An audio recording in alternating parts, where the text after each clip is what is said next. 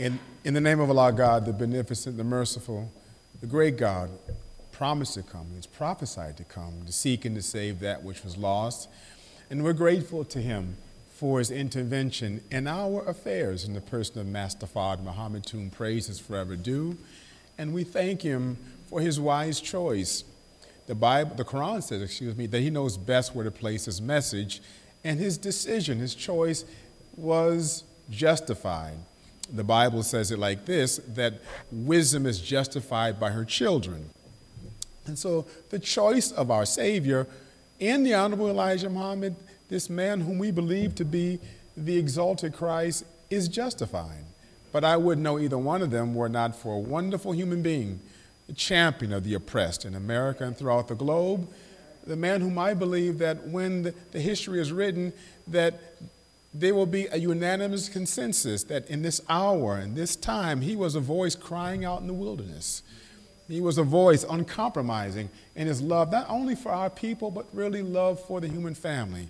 And I'm speaking of the Honorable Minister Farrakhan. It's, it's in their names I greet you, the people of God, with the greeting words of peace. Assalamu alaikum. Well, how are you all feeling today? Good. It's good to see you all. And I hope and I pray to God that whatever we can say uh, can be of some benefit and some value. I want to thank Sister uh, Arian, Brother Wesley, Sister Aisha for their opening remarks. And that that date at Oswego College, that was a long time ago. And um, I remember that. There was a whole bunch of us there. I don't remember Brother Ave. She said Brother Ave was there. I, don't, I didn't remember that. But during those early days, um, the minister would travel all over the place. I mean, and Brother Jabril, our preeminent scholar, Brother, may Allah be pleased with him, Brother Jabril would write this these articles called Farrakhan the Traveler. And they were a nice bound volume too. I mean, he kept writing and writing them, and you know, in the final, in, their, in the final call. But the minister, in those early days, when I say early, well, I came in 1982, and from 82, what, up until the 90s, I guess, right? The minister's traveling all over, and he, I mean, traveling all over. So, for those of you who are new and you see that the minister speaking kind of a, a rare occasion, it wasn't like that in the early days. You would see him all the time. He'd speak here at a college there. He'd speak at some, um, some, someone is inviting him over there or this. And of course, sometimes the believers would have an, an engagement and he would speak there. It, those early days were very ex- uh, exciting now, but they were different. Different kind of atmosphere. And I, when, you're, when you're there and you're involved, you don't really appreciate it until years go past.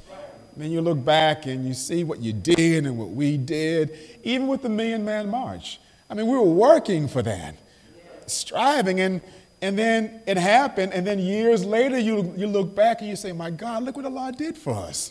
Look at that wonderful experience. So, um, when, so when she said this, I wasn't planning on saying this. When she said Oswego, and that college experience just brought a flood of memories. Um, what I wanted to talk about, by the grace of God, the Prophet Muhammad is in a, one of his sayings or his hadith, he said that one learned follower is harder on the devil than a thousand ignorant worshipers. Now, we live in a world where ignorance is a pervasive reality. We live in a world where not only is ignorance a pervasive reality, but people seem to take tremendous pride in their ignorance. It's one thing if you don't know and, and you want to try to do better, right? It's another thing when you are ignorant and you don't care. And not only that, but then you have a, a combination of not only ignorance, but arrogance. So here are people ignorant and arrogant in their ignorance. Yeah, I don't know, so what? Yeah, I don't know, and, and, right? And there is a resistance in too many cases to even want to know, want to understand. Well, this condition of pervasive ignorance is not by accident. This is not something that just by happenstance, but this is the result of something conscious and something deliberate. So, in the early 1930s, our Savior, he asked the Honorable Elijah Muhammad a series of questions. And one of these questions he asked him, he said, Well, why does the devil keep our people illiterate? And then the Honorable Elijah Muhammad's answer was, Because he does not want us to know. No, that's not why.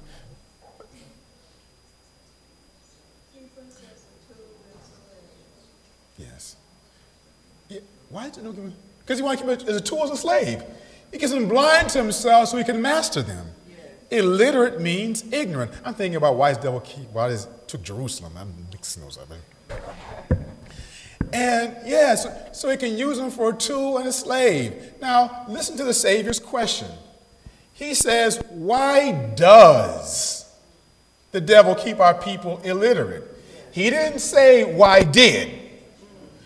Did is past tense. You know, when our fathers were in chattel slavery, it was illegal to teach us how to read. You know that there could be severe penalty to the slave who knew how to read and severe penalties to those who taught the slave how to read. But he wasn't referring to something in the past. He's referring to an ongoing present day condition. He says, Why does the devil keep our people illiterate? And you know, many of us, and, and, I'm not speaking, this is not a revelation, you know, many of us don't like to read. Many of us find reading to be, uh, we resist reading. And if we do read, we only read certain kind of books. And if we do read, we only make sure those books are only so big. So, one question would be asked, well, you know, I, you should read this book or read that book. And one of the first questions we'll ask, either to ourselves or to the person who is offering or making the, the suggestion, will say, Well, how, how big is it? How many, how many pages is it? Well, it's about um, 400 pages. 400 pages? Are you insane? I'm not reading for I am not reading no 400 page book, right? Well, what, what is acceptable to you? Well, 25 and 30, I'm good with that. 400, I am not doing this. And in our minds, automatically, so some people may see a book like this, and this may be borderline for a book we read, and maybe a book like this, we say, well, I might, but I'm a little scared because it's kind of big. So we have all of these criterion about reading about the acquisition of knowledge. In the Quran, which is a book that was the book of scripture for the Muslims, it's a book that was re- revealed over 23 years. And the first revelation that God gave to Muhammad wasn't to pray, it wasn't to fast, it wasn't about marriage. It wasn't about your dietary discipline. But the first thing that God told Muhammad was to read. Because the people he, were, he was dealing with, these Arabs, were illiterate. They didn't, they didn't like to read, didn't want to read. And the condition of Arabs 1400 years ago is a sign of the condition of our people here in the year 2023. We don't like to read. And so, if I sometimes when people would tell you something, maybe you don't know, and you will say, Well, I, am not quite sure about that, so I'm, I'm going to do a little research. And when they say a little research, what they really mean, I'm going to go to Google or I'm going to go to YouTube and I'm going to find some videos. And you can get us to read videos, watch videos all day. And many of us on Facebook, and we, we, all do all kinds of social media. And then when you say to us, not only is a, a barrier the size of a book, but another barrier for us is the amount of time that we have. Brother Halim, with all due respect, I don't have the time. As they're looking on Facebook for hours. And they say this without any irony, they say this without any contradiction at all. And they say, I don't have time, Brother Halim, as they're watching television all day. I don't have time, Brother Halim, as they're doing this and they're doing that. It's not the fact you don't have the time, it's the fact we don't have the will. And because we don't have the will, then we don't do it. What, what I hope, if you just give me, a, I'm not gonna, I promise I'm not going to be long because we have a lot of things today. But in the short time that we have, if I, if I can, if we can leave here inspired to want to learn, inspired to be engaged in something that's natural for all of us, and it is natural to want to learn. Nobody in their natural mind wants to be ignorant. Nobody does. Nobody in their right mind wants to be foolish. All of us want to make wise decisions, right? Who wants to be stupid? None of us do. In the Quran, Abraham makes a prayer to Allah. And he says, My Lord, grant me wisdom and join me with the righteous and make me of the heirs of the garden of bliss.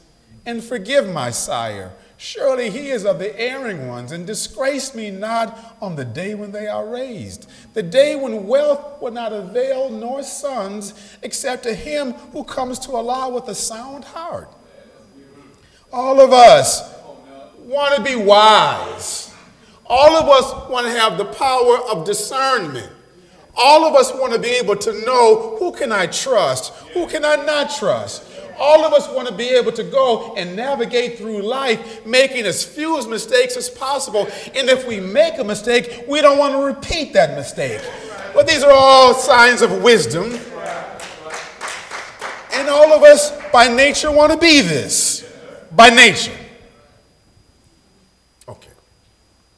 And when we see someone foolish, we don't say, hopefully, in our right mind, we don't say, man, I want to be like him or be like her. Most of us say, you know what, there by the grace of God, go I. To learn. In the Quran, Allah says it like this He says, if all the trees were pens, and all the seas were ink, and seven more seas added to it. You couldn't exhaust the words of Allah. This is a profound statement. There's a lot of wisdom in that, but a part of the wisdom is that in this marvelous universe that we live in, as far as you can go, it can go farther. As deep as you can go, it can go deeper. There are people who spend all of their lives studying ants. There are people who spend all their lives spend, uh, studying rocks. There are, all, there are people who spend all their lives studying, studying all of this wonderful creation. And, when, and the more they learn, the more they say, My God, I don't know. They study, and to you and to me, they appear to be very knowledgeable about whatever their subject matter is, and they are knowledgeable. But they know that what they know is so little compared to what there is to know. And this kind of person who is always seeking, always curious about life, always curious about knowledge, always understanding, I don't know. And I want to know more. And so the Honorable Mr. Farrakhan, he would say, now we look at him as a wise man. We look at him as a knowledgeable man, and he is wise, and he is knowledgeable. But he will say that what I know, you can put on the head of a common pin compared to what there is to know. And he said, there'll be a lot of room left over. That's a profound statement to know like this. Now, when it comes to our condition and what we go through and our learning, our Savior tried to create a condition where we would see and recognize ourselves as students. Students of life. Not only students of, of, of religion or the teachings, but students of everything. To be a student. And sometimes many of us are, are really offended to be called a student. I remember I came to Nation in 1982, and all of the officials were, were just that officials. They were called ministers, and they were called captains, and they were called student captains, and secretaries, and lieutenants, and whatever, right? And then the Honorable Mr. Farrakhan, he said, No, you're students. You are student ministers. You're student captains. You're student this. And there were some laborers who had issues with that. There are some laborers who became very indignant to that. And some fell out of the ranks because they didn't want to be called a student. Well, I humbly suggest to you, you can never be a great student until you're first, I mean, a great teacher until you're first a great student. The Honorable Mr. Farrakhan is a teacher of extraordinary brilliance and excellence. But the reason why he's such a brilliant teacher is because he's an outstanding student. He always wants to learn. I don't care who you are, he will tell you, I can learn from every single one of you. Whether you are a baby or whether you've been around for decades, it's immaterial and it's irrelevant. I can learn from all of you. He's a wonderful example for us. The Quran talks about him. It says about him that Muhammad is an excellent exemplar for him who hopes in Allah in the latter day. Well, that's the Honorable Minister Farrakhan. He's an excellent exemplar to learn. Studying. The Bible says, you know, to study and show yourself approved. Study. Now, studying, the Honorable Elijah Muhammad taught us that studying has its beginning with God Himself. God was the first student. But I mean, what do you mean he was the first student? Yeah, he was. We were taught by the Honorable Elijah Muhammad that the originator of the heavens and earth was an atom of light and life spinning in the darkness. And we were taught he was doing two things simultaneously. One thing he was doing, he was building himself up in the darkness. And two, he was going to war with the darkness. And then we were told that he studied himself and saw inside of himself a second self. And we were told that this second self was you, sisters. You, you are the second self of God. Don't let some man degrade you. Don't let some man tell you that you are less than what you are. You are not the woman of a man, you are the woman of God. Not only the woman of God, you are God too. You are not a goddess, you are a God. But he had to study himself. So the originator, he was the first theologian. Theologian, theology is a study of God. And he was studying himself. God studying himself. Theo means God. And that God studying himself as a sign that as he was a theologian, you should be a theologian. You not only studying the originator of the heavens and the earth, but studying you. Learning about you. I'm going to get to that in, in a minute. When our Savior, who was born February 26, 1877, his father prepared him for a very special service. His mother was from the Caucasus Mountains, Caucasian. His father was one of the original scientists. And his father did this not because he wanted to be an integrationist. He did this because he prepared his son on at least two different levels. One, he prepared his son from both peoples to give justice to both.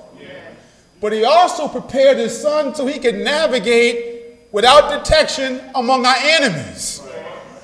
They were expecting an Asiatic presence among us, looking for this but they weren't expecting him to come in the form that he did. And so the scripture says about our Savior, Master Fard Muhammad, that he came in sinful flesh to condemn sin in the flesh.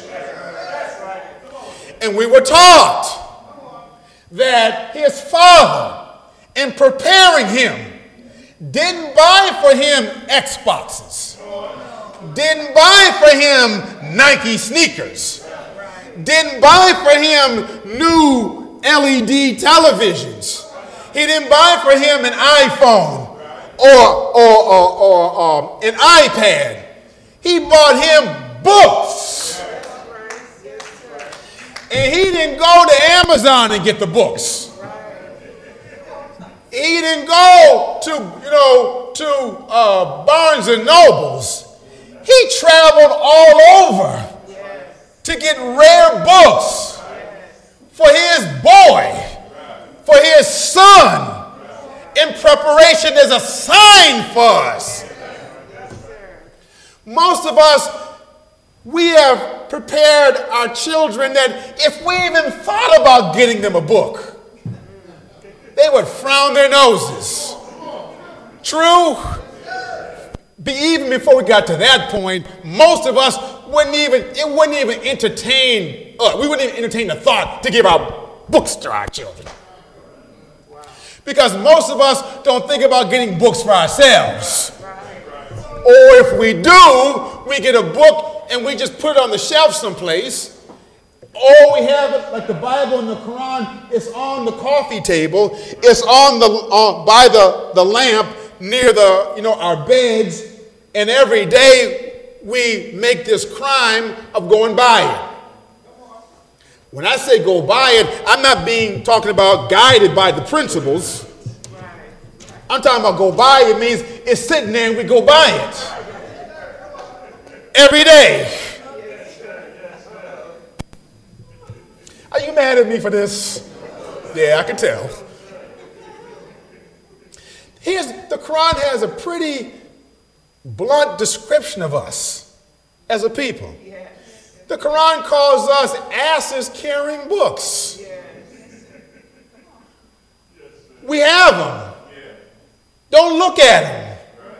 Don't even try to learn. And there's a culture among us that to read is square. To read and to learn is corny. So sometimes in school, students, our children, have to dumb themselves down to be accepted among their peers. They can't be perceived as speaking incomplete sentences. They can't be perceived as wanting to know and to learn. So, in many cases, to be accepted by their peers, they have to look as if they don't want to learn and they don't like learning and they don't want to read and they don't want and they don't like to read. This is the culture among us.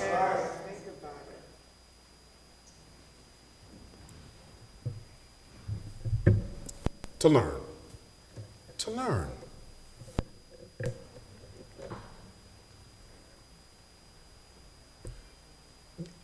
The Honorable Elijah Muhammad says something about himself and about, really about us and the power of learning. He said his sa- the Savior gave him 104 books to read. Was it four or three? 104. Yes. Books to read. He said the best among them was this book, the Quran. In fact, about it, we only have one picture of our Savior. And in that picture, he's reading the Quran. But he's reading as a sign of what should be our activity. And we were told that he studied for 42 years before he came to us. He was a student, which was to teach you you can't go out among us jacklegging it. You can't go among us winging it. You can't go among us just talking at the top of your head. You have to be involved in learning. You have to be a lover of knowledge. In the Quran, he describes himself as the best knower. That means he's one who has knowledge. He, has, he calls himself uh, uh, uh, uh, Hakim, wise. He studied for 42 years and he gave his messenger 104 books to read.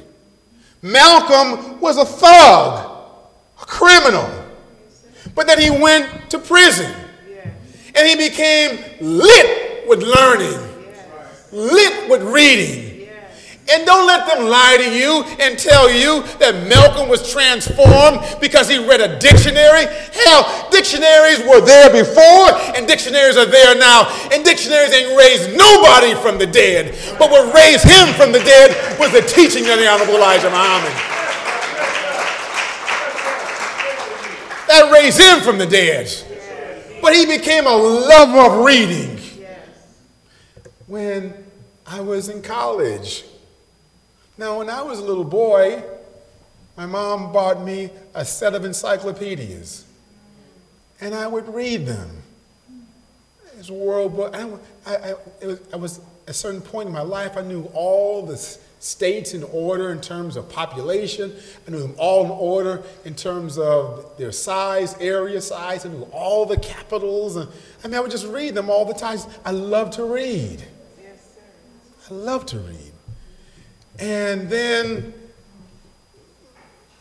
there was something that took place in life that diminished my love for reading. I, I remember when I was in school, as a little boy, if I wasn't one of the top students, top two or three, I felt disappointed. Yeah. I was a really good student. I remember one time I had a black teacher, it was in second grade, I think it was, and she was asking, How do bears sleep when they hibernate? And I remember telling her, I said, Well, they, the bears, the, you know, the, the, um, their body heat, they're in the snow and it melts the snow and produces air bubbles, and, and the air bubbles, they breathe through me. And she said, No. I remember looking her face. I, I just, there was Total hypothesis on my part, right? Yes. Um, but she was impressed by my thought process. Answer was wrong. And, and then my mom took us, we moved to, you ever heard of Attica before? You heard the prison? Attica, right? Well, Attica prison is a town called Attica. That's where the prison is, Attica. And we moved there. Gang violence is taking place in Buffalo. And so she moved us out. And now I'm in an environment where I'm the only black student there. And my sister, she went to a middle school, no, to elementary. I went to the middle school. We're the only black children, only black family. And I remember they did some stuff to us. So I remember one day I was spit on. I mean, just a lot of stuff. I mean, when I was in Buffalo, we would use the N word, both black and white. We didn't think, I mean, I'm dead, so I don't think much about it. So somebody black and white were fighting. They would, we would say both black and white. They would say, fight, fight, nigger and a white, right? And we'd all say this in Buffalo. And, and then when I got to Attica, and they called me that name, there was a whole different spirit with them. I mean, they said it with vitriol. And I said, I don't like this word no more. And I won't bore you with all the details that took place, but so now I'm in this environment and my grades are going down. I don't, I don't know why, but my grades, I was always the top. Now they're going down going down. And I'm, I don't know what's happening, but I, I have to study hard. But when I do, okay, I'll, I'll do better. But it, when I was younger, it was easy. Now it's not getting so easy. Then we moved back to Buffalo, seventh grade and up. Now my grades get back good again. I go to high school, and I go to one of the best high schools in, in the city of Buffalo, one of the top one or two. I wanted to be an architect. It was, I wanted to be an architect, so it was, this school was for me for four years to learn how to be an architect. My grades are going steadily down again. And I, I go, I have this, in my senior year, I had this class this teacher named Miss Leopard. I remember her. And I had a, now my motivation, something's going on because I'm not motivated anymore. When I was a little boy, I would read books on my own. No one had to tell me. I, would I was self motivated. Now, my motivation in school, something is happening. I don't know what's going on. And I don't even have the self awareness to even question what's going on. But now, this, I'm, I'm in school, my, my senior year. Uh, now, all the things I learned for four years are being brought together now in this one class. And my, my given name was Donald Smith. I didn't want to tell you that. I don't really like, I don't really like hearing my slave name at all, right? But that was my, that was my given name. And so the, uh, when, when they have roll call, there was a project I didn't do. And there was a roll call, and so all the names were going. And I don't, I remember, for whatever reason, my name was last. Even though I wasn't the last, even though Smith was not the last name. But my name was last. And I didn't do this project. And then she said, the teacher said, and Donald Smith do you have your project? No, no, I don't know why I wouldn't do it. Just didn't do it. And then one day I did the project. I brought it in, and then all the students give mock applause. Yay, Donald finally got his project. Shut up, I got it. Leave me alone. Right. And then I found out I wasn't the only one who didn't have the project. I found out there were all these white boys who didn't have, but she never, she never placed them for public ridicule like I was. And here I was, when I was a little boy, I was always at the top. And a, there was a comprehensive exam to pass. So, so if you didn't pass this, those whole four years went for naught. I passed, but I barely passed. I had a 65. And at the end, I said, I, I don't, I don't want to be an architect anymore. I don't, I don't want to be an architect. I don't know what was happening. I, I, didn't, I didn't want to be an architect. I went to college. And when I went to college, I didn't go to college to go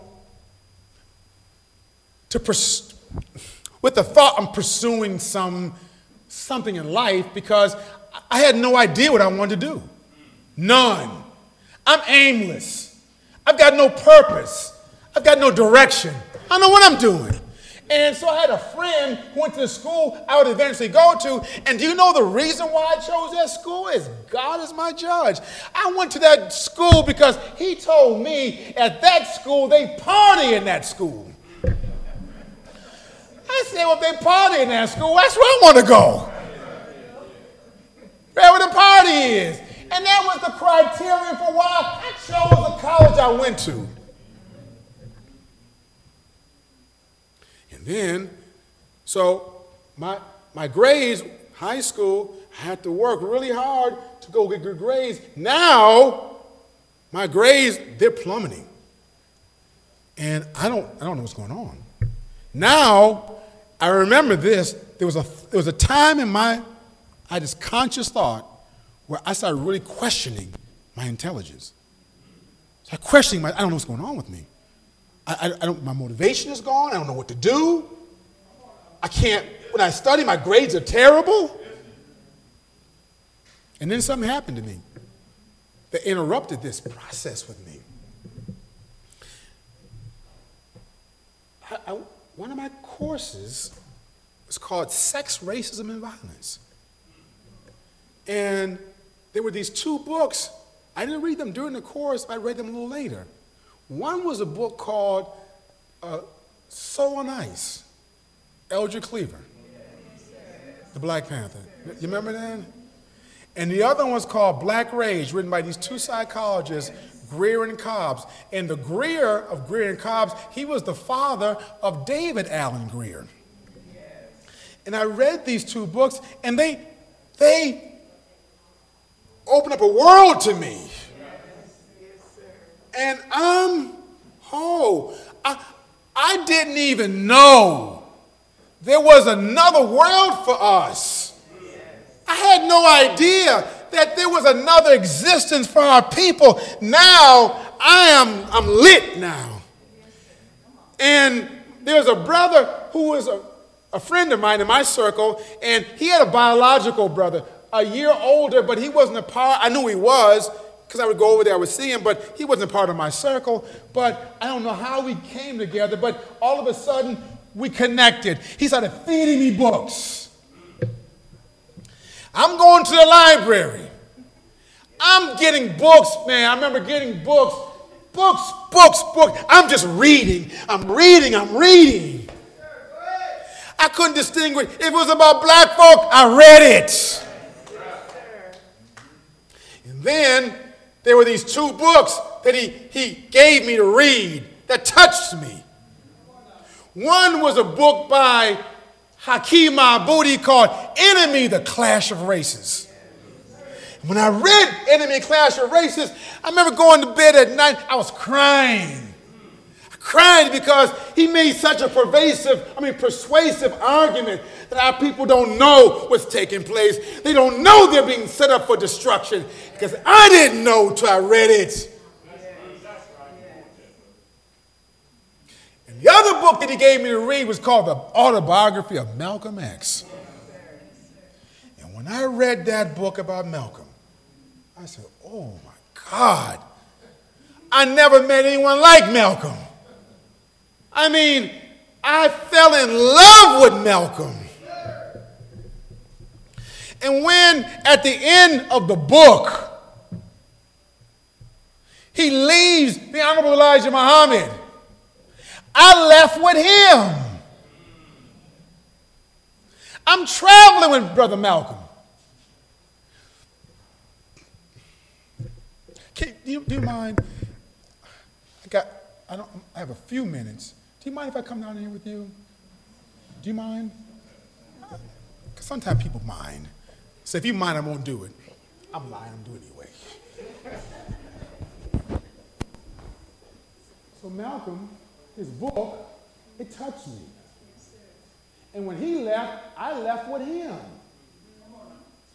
And then there was this brother, that same brother, he was working for the NW, working, volunteering for the NAACP at Juneteenth.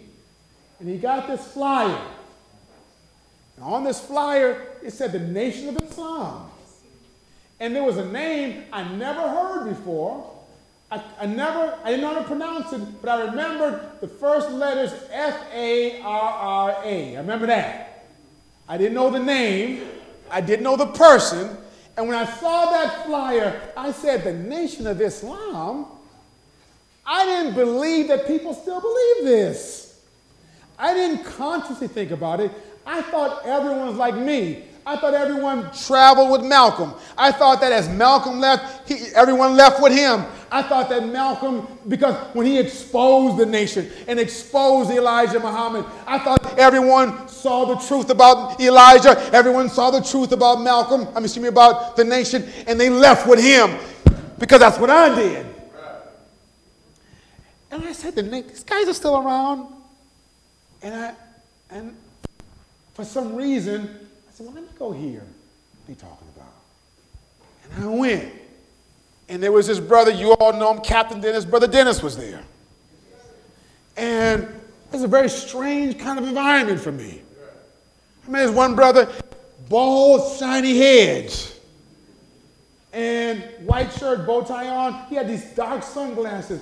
And then my mind said, hey, that's what the Muslims look like. and I remember it was, I mean, now don't forget now, I, I didn't come from my, my home, my, my life, I didn't have um,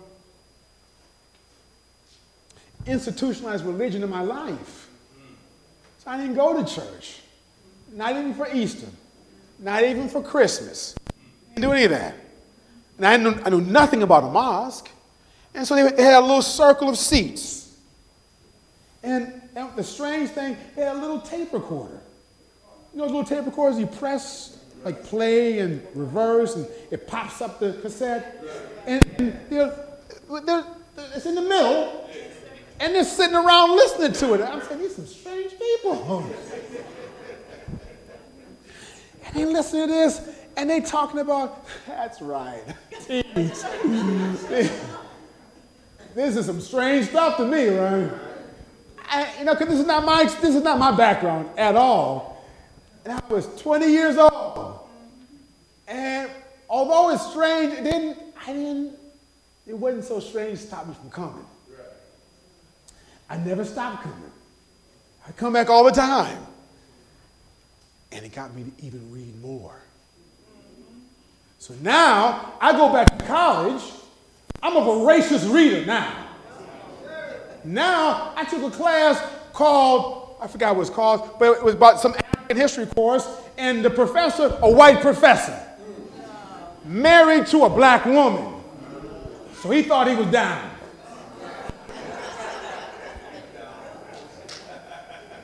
And I remember I had a book, because I'm reading now called Destruction of Black Civilization by Chancellor Williams. I asked him if he know about that book. He said, I knew about it, I heard about it, but I don't want to read it. Well, why, Professor? Well, because I, you know, heard about it, some things I ain't like it, right? And I said to him, well, well Professor, Professor Gallagher, I said, you can't tell a book by its cover. You gotta read by yourself. Well, it convinced him. He said, okay, I'll read it. So I gave it to him, my book to read. He gave it back to me real quick. I asked him, well, did you read it? He said, well, no, it's what I thought it was.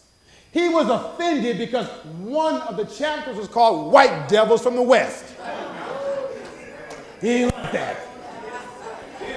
And I said to him, as God is my, I said, but Professor Gallagher, he's a white man now. He's my professor. He gives me my grade. I said to him, I said, but Professor Gallagher, the white man is the devil.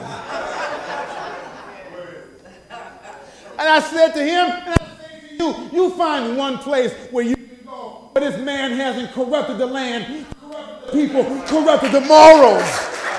Name one.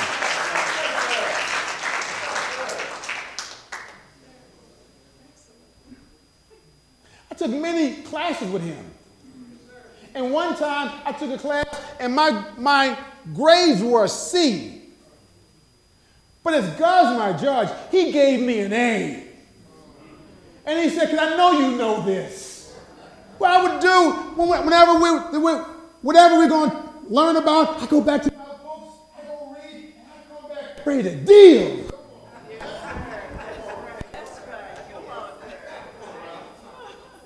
had a class, another class called Black Folklore. And the professor, he, I guess he thought he was being liberal. He said that Jesus was, was I think he said brown. I said, no, so he black. I remember, I remember the look on his face. And I, I, I quoted Malcolm. I said, yeah, Malcolm X said he never had anyone argue with him about that point, about Jesus being black. And there was a white girl in the back of the room, started crying. Got, Jack Ryan, What difference does it make? What difference does it make? See, y'all crackers, y'all talk that talk as long as he's white. Y'all talk that talk and long you look like you. But when we say he got hair like lamb's wool, he got black lips, he got broad. Of y'all.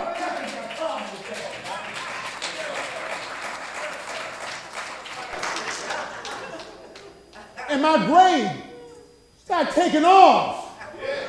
All of a sudden now, the old Donald's back. All of a sudden now, the man who loved wisdom is back. Who loved to read is back. But what gave me that life, what raised me from the dead, it was the teaching of the Honorable Elijah Muhammad that gave me life again.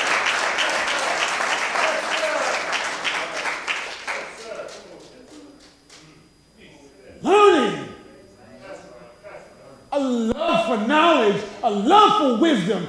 And not only that, but the Honorable Elijah Muhammad told us he gave us an invincible truth.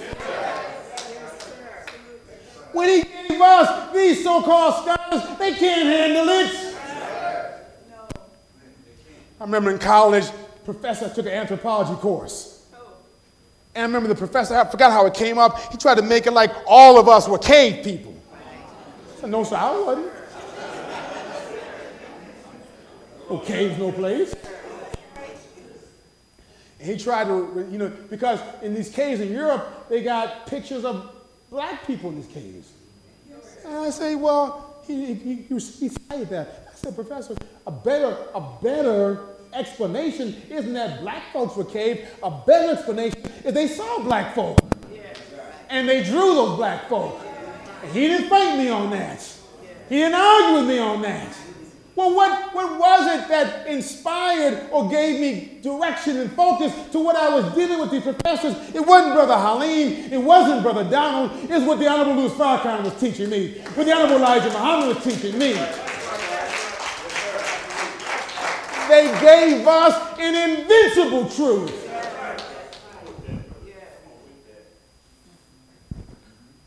One thing that the minister's done and is doing that is not appreciated among even those of us in the nation. He has cultivated a cadre of scholarship that is second to none. These brothers and sisters are so bad. Not bad in the bad way, bad in bad. I mean, they're brilliant. But in truth, they got they really have a leg up on everybody else. One, they have an invincible truth, the raw materials already. And two, they have the example of the best defender among black folk, and that's the Honorable. Louis So they know how he formulates arguments. They know, understand how he presents certain truths. And so they have the best model. They're already brilliant brothers and sisters.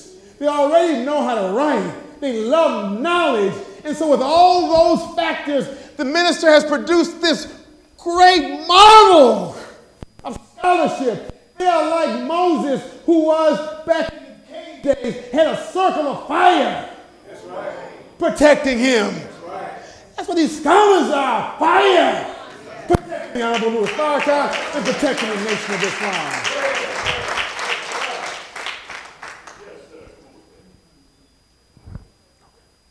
Couple things, and I'm going to go.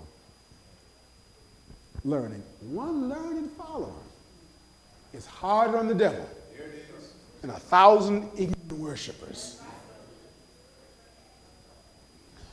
Learning, we can learn all circumstances. And here's a, a place of learning that I want you to consider.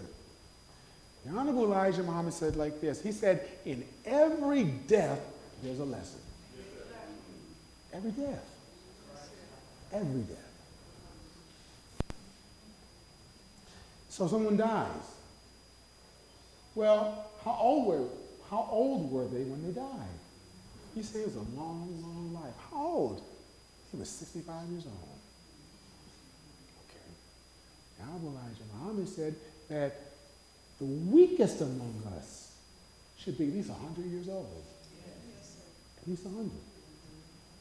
So when you see people dying at 65, 70, 80 years old, these are babies. Right. And in every death is a lesson. Yes. How they die.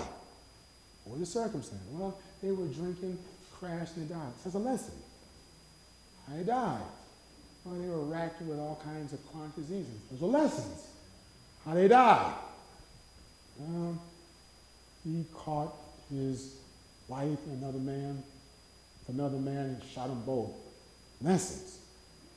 All lessons. But there's also lessons of death in other ways. Death of relationships. Here, many of us, dear brothers and sisters, multiple marriages. Go in out of boyfriends and girlfriends like we change socks. And why? Because we never learned a lesson. My dear sister, you are so beautiful. You really are. But in many cases, your judgment is really flawed. In many instances, you don't know how to pick a man. So, what's the criterion by which you judge a man? He got muscles. He got a pretty smile. He got long eyelashes. He got bow legs. Or he has a Mercedes or a Lexus. He got a little money in the bank. And some criteria may be a little better than others, but none of them are really good ones. So make mistake, mistake, mistake. And more and more bitter, more and more angry. And brothers, same thing. So, and then you get to a point where you say, brother, with all these relationships, you say, you know, all women's are bees. All of them? All of them. And you say, sister, you get a point in disgust, you say, all men are dogs. All of them? All of them. And then when you listen to the conversation, you, you find very little self awareness, very little knowledge or, or, willingness to take responsibility of decisions that you made, that we made. I gotta, I gotta wrap this up. So, the Savior gave the Honorable Elijah Muhammad a lesson. He asked him a question. He said, What makes rain, hail, snow, and earthquakes? And then the Honorable Elijah, he answered like this He said, The earth is approximately covered underwater, approximately three fourths of the surface. The sun and the moon having attracting power on our planet, while our planet making the terrific speed of 1,037 and one third miles on its way around the sun. And the sun draws this water up into the Earth's rotation, which is called gravitation, in a fine mist that the naked eye can hardly detect. But as this mist ascends higher, and increasing with other mists of water until, she, until when she becomes heavier than gravitation. Then she distills back to the earth in the form of drops of water or drops of ice, which depends on how the uh, current of air was in. Now, there's some layers of currents of air with cold and warm, some very swift and changeable. So when the water strikes one of these cold currents, it becomes solid ice in small round drops in form, or in a light, fluffy form, which is called snow. But this water is not ever drawn above six miles from the Earth's surface by the sun and the moon. The reason why it rains back on our planet is because it cannot to your sphere with its high speed of rotating around the sun impossible. Earthquakes are caused by the Son of Man by experimenting on high explosion. In fact, that all the above is caused by the Son of Man. Why he tell us this? What's the point?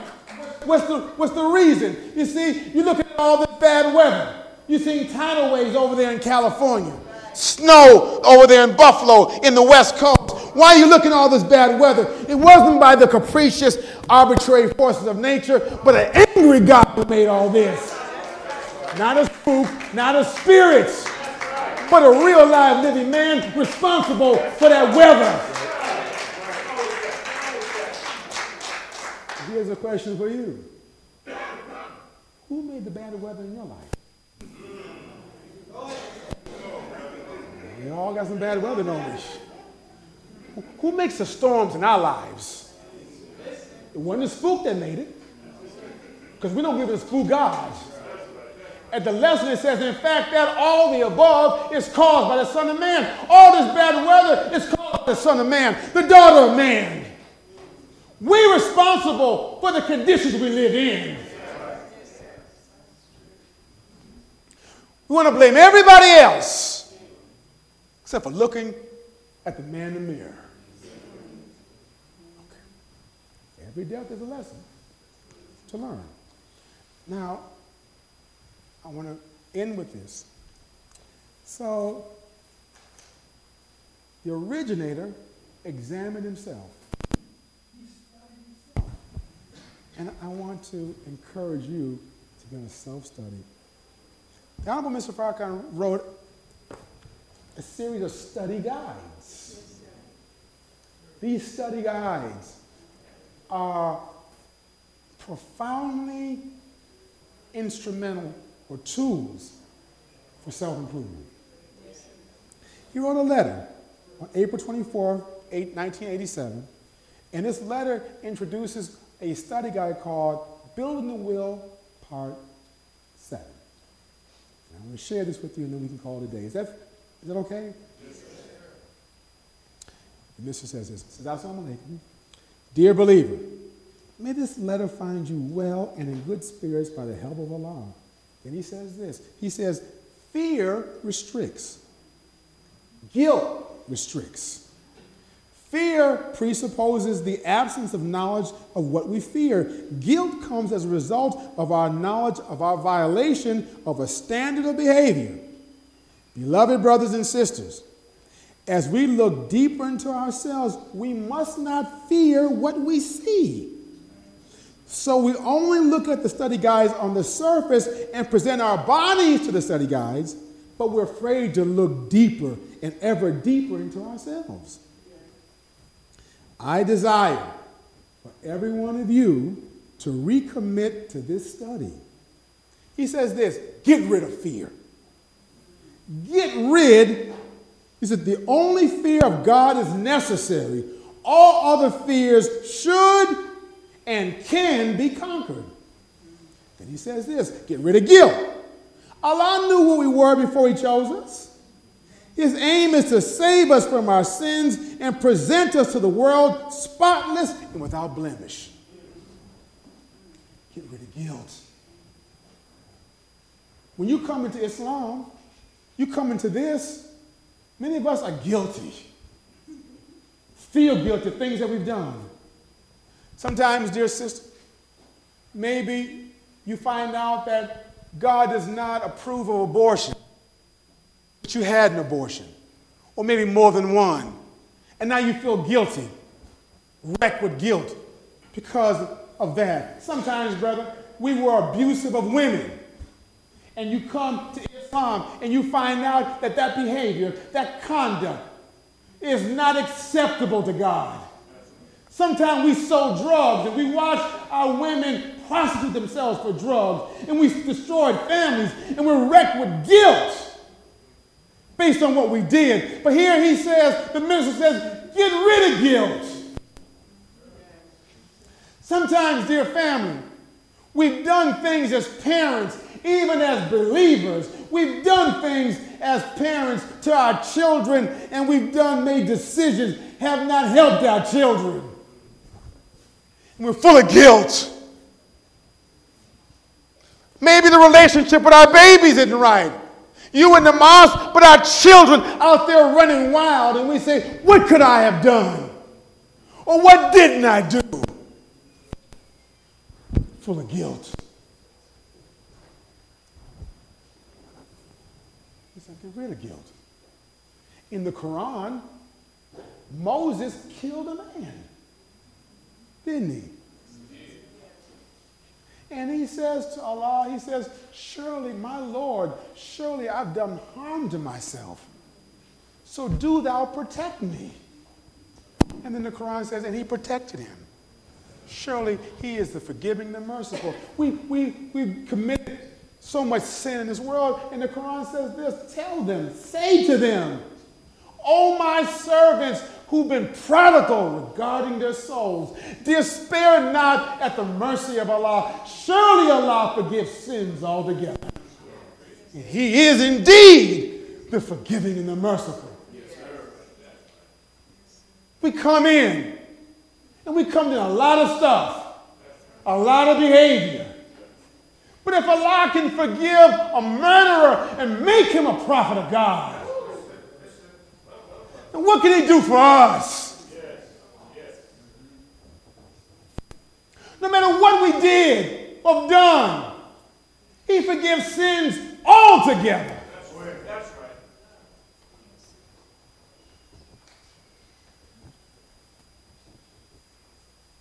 Sometimes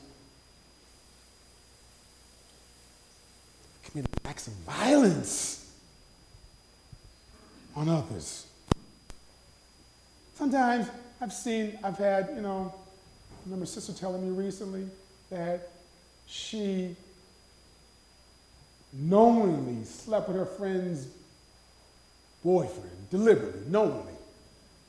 I don't know why I did it. I want to hurt her. We do stuff like this. Kind of behavior like this. And it brings about guilt. The man said, Get rid of guilt. And he says this If you discover a blot within yourself or blemish, don't retreat.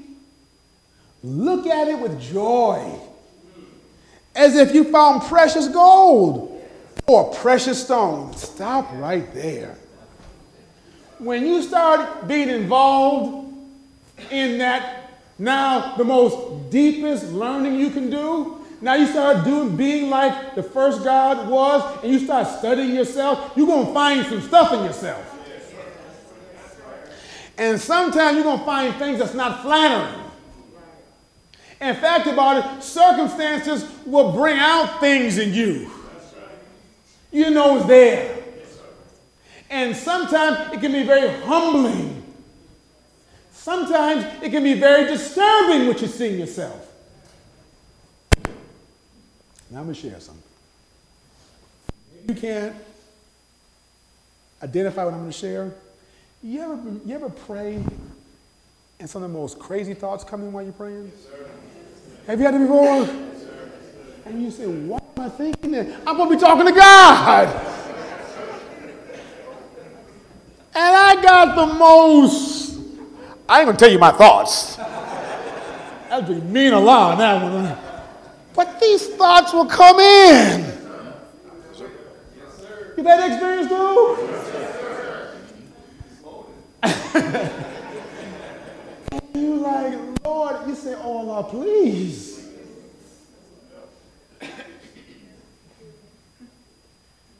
Things will come in. Sometimes circumstances you know, Allah is a way of humbling all of us. So you come, we can be so self-righteous. We got stuff all together. Until circumstances come to humble us.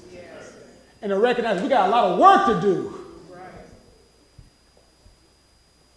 But when you see, when you engage like the originator did, and you start studying yourself, and you start seeing self in self things that's not flattering. Most of us have a tendency to be down on ourselves. Yeah, right. I'm no good. I'm this, I'm that. I remember one time I was going through it really, really bad. I wrote the 24 page letter. His assistants, uh, Sister Sophia, she called me and she said, Brother, I'm in the mission has your letter. 24 pages. And she said that she wasn't trying to be smart or funny, she was being dead serious, but and I tell you, it may sound funny, right? She said, He's only on page six. He's reading your letter. And in that letter, I said in that letter, I remember saying about myself, I, at this point, I said, listen, I'm going to tell you who I am. And these things, if you knew about, I'd be very embarrassed. And I told him everything. Well, all that I can remember. And I said, I did this, I did that. This happened to me. I did this, I did so and so. I just said all. And then I said in the letter, I said, I am a up. I didn't say, I said the word. I'm an up. And he brought me down to the farm, talked about the letter, but that language. So we all sometimes have these names we call ourselves. I'm stupid. I'm ugly. My lips are too big. My ears are too wide. I got this problem. I got that problem. And for many of us as black folk, a, minute, a problem we got, we say, I'm too black. My hair not straight enough. This or that or the other. Now, these are things that a liar made us feel bad about ourselves.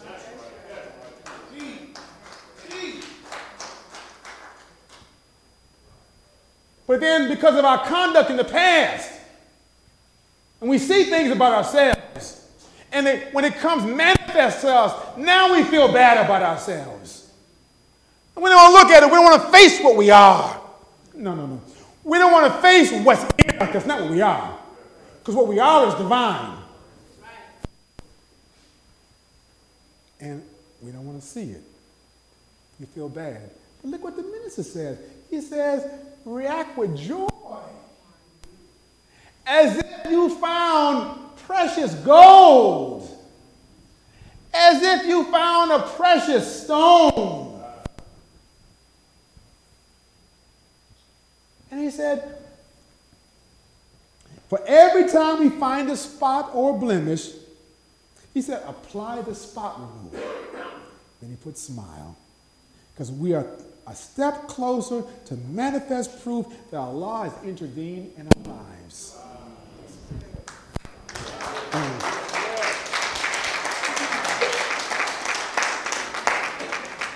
We're not perfect. We're on the road to, to become perfect.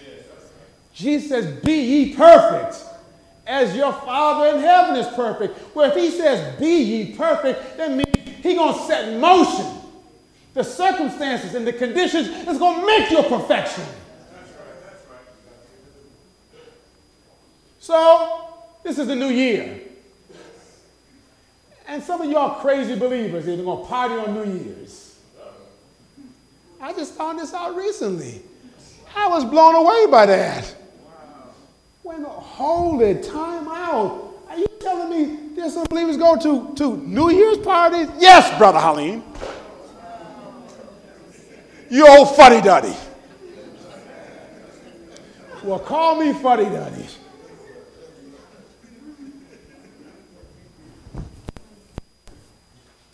But Allah says in the Quran and the Bible, Behold, I make all things new. You're going to be a new heaven. Don't you want to be new? I know I want to be a new. I want to be a new person. I want to be a new man. I want to be new.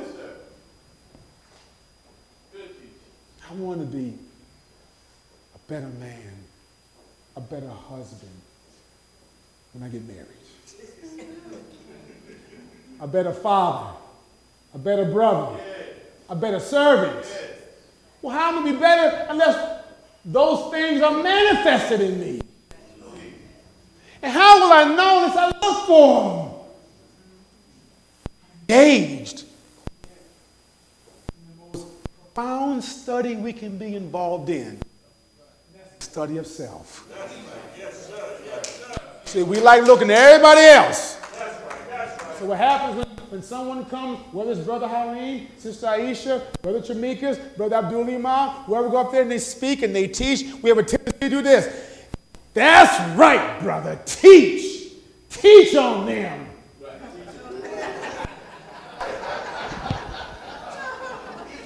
and you saying, you hoping your husband here today. I hope that so-called Negro here to hear this. I hope my wife hear this. Teach them. You don't never say, teach me.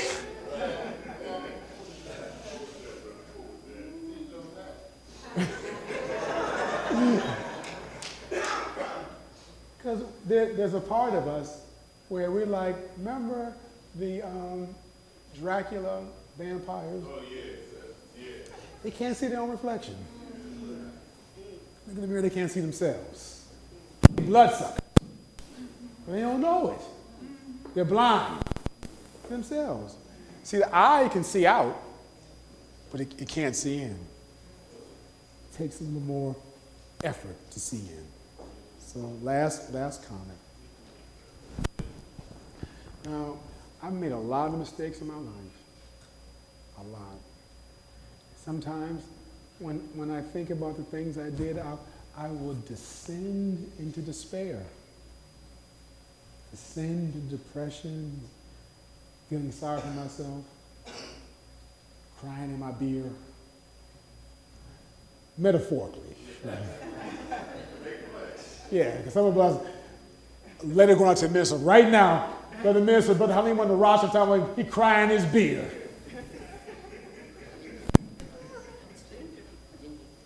Feeling sorry for myself. When I when the truth of the matter is that sometimes we can be our worst critics. We can be so hard on ourselves. But every death is a lesson. So when we make a mistake, when we did something wrong, the worst thing to do is to just make the mistake over again. We should learn from them and correct them so we can go on a higher ground. It's kind of humbling. Have you had that situation when you say, Why do I keep finding myself in this situation over and over again? You know why? Because we didn't learn the lessons. And until we learn the lessons, God, and you being God too, our decisions keep creating the same conditions until we solve them and learn from them. And then we go on to higher ground. I want to be a better man. Don't you?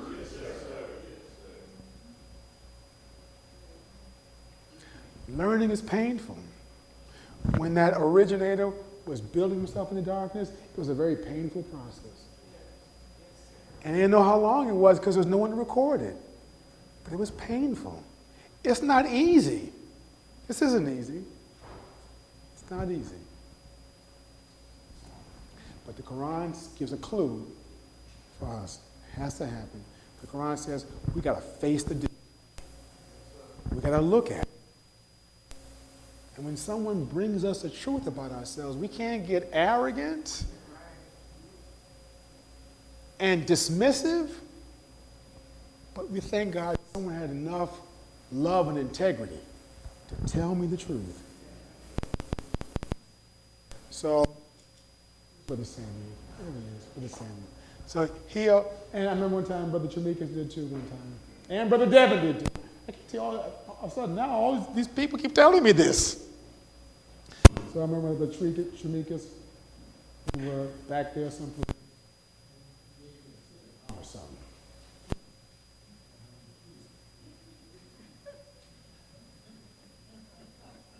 And insisted.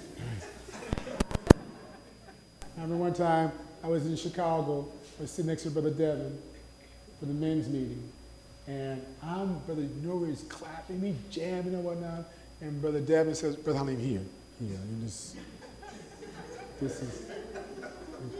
See, there's a, a disturbing pattern that's being. it's the coffee, is it is. And Brother Sam is always saying, Brother Halim, here. This is. As a friend, that's the whole point. That's a friend. You want me to go inside people's face like Dracula? and people talk to you, they, they, they, they talking nasally, Love Laker, Brother Habib. you don't want to breathe in your presence. These are my friends who tell me if I'm not, my stuff ain't right to help me. Sometimes it's a little embarrassing, but I, I thank God for my friends who want to cover me. And so when your friends come to you and may share something that's not flattering, before you just dismiss it, think about it. And if it's true, accept it. If it's true, just be a better person. If it's true, just say thank you. All praise is due to Allah. May Allah continue to bless and strengthen every single one of you. And I greet you with the peace. Assalamu alaikum.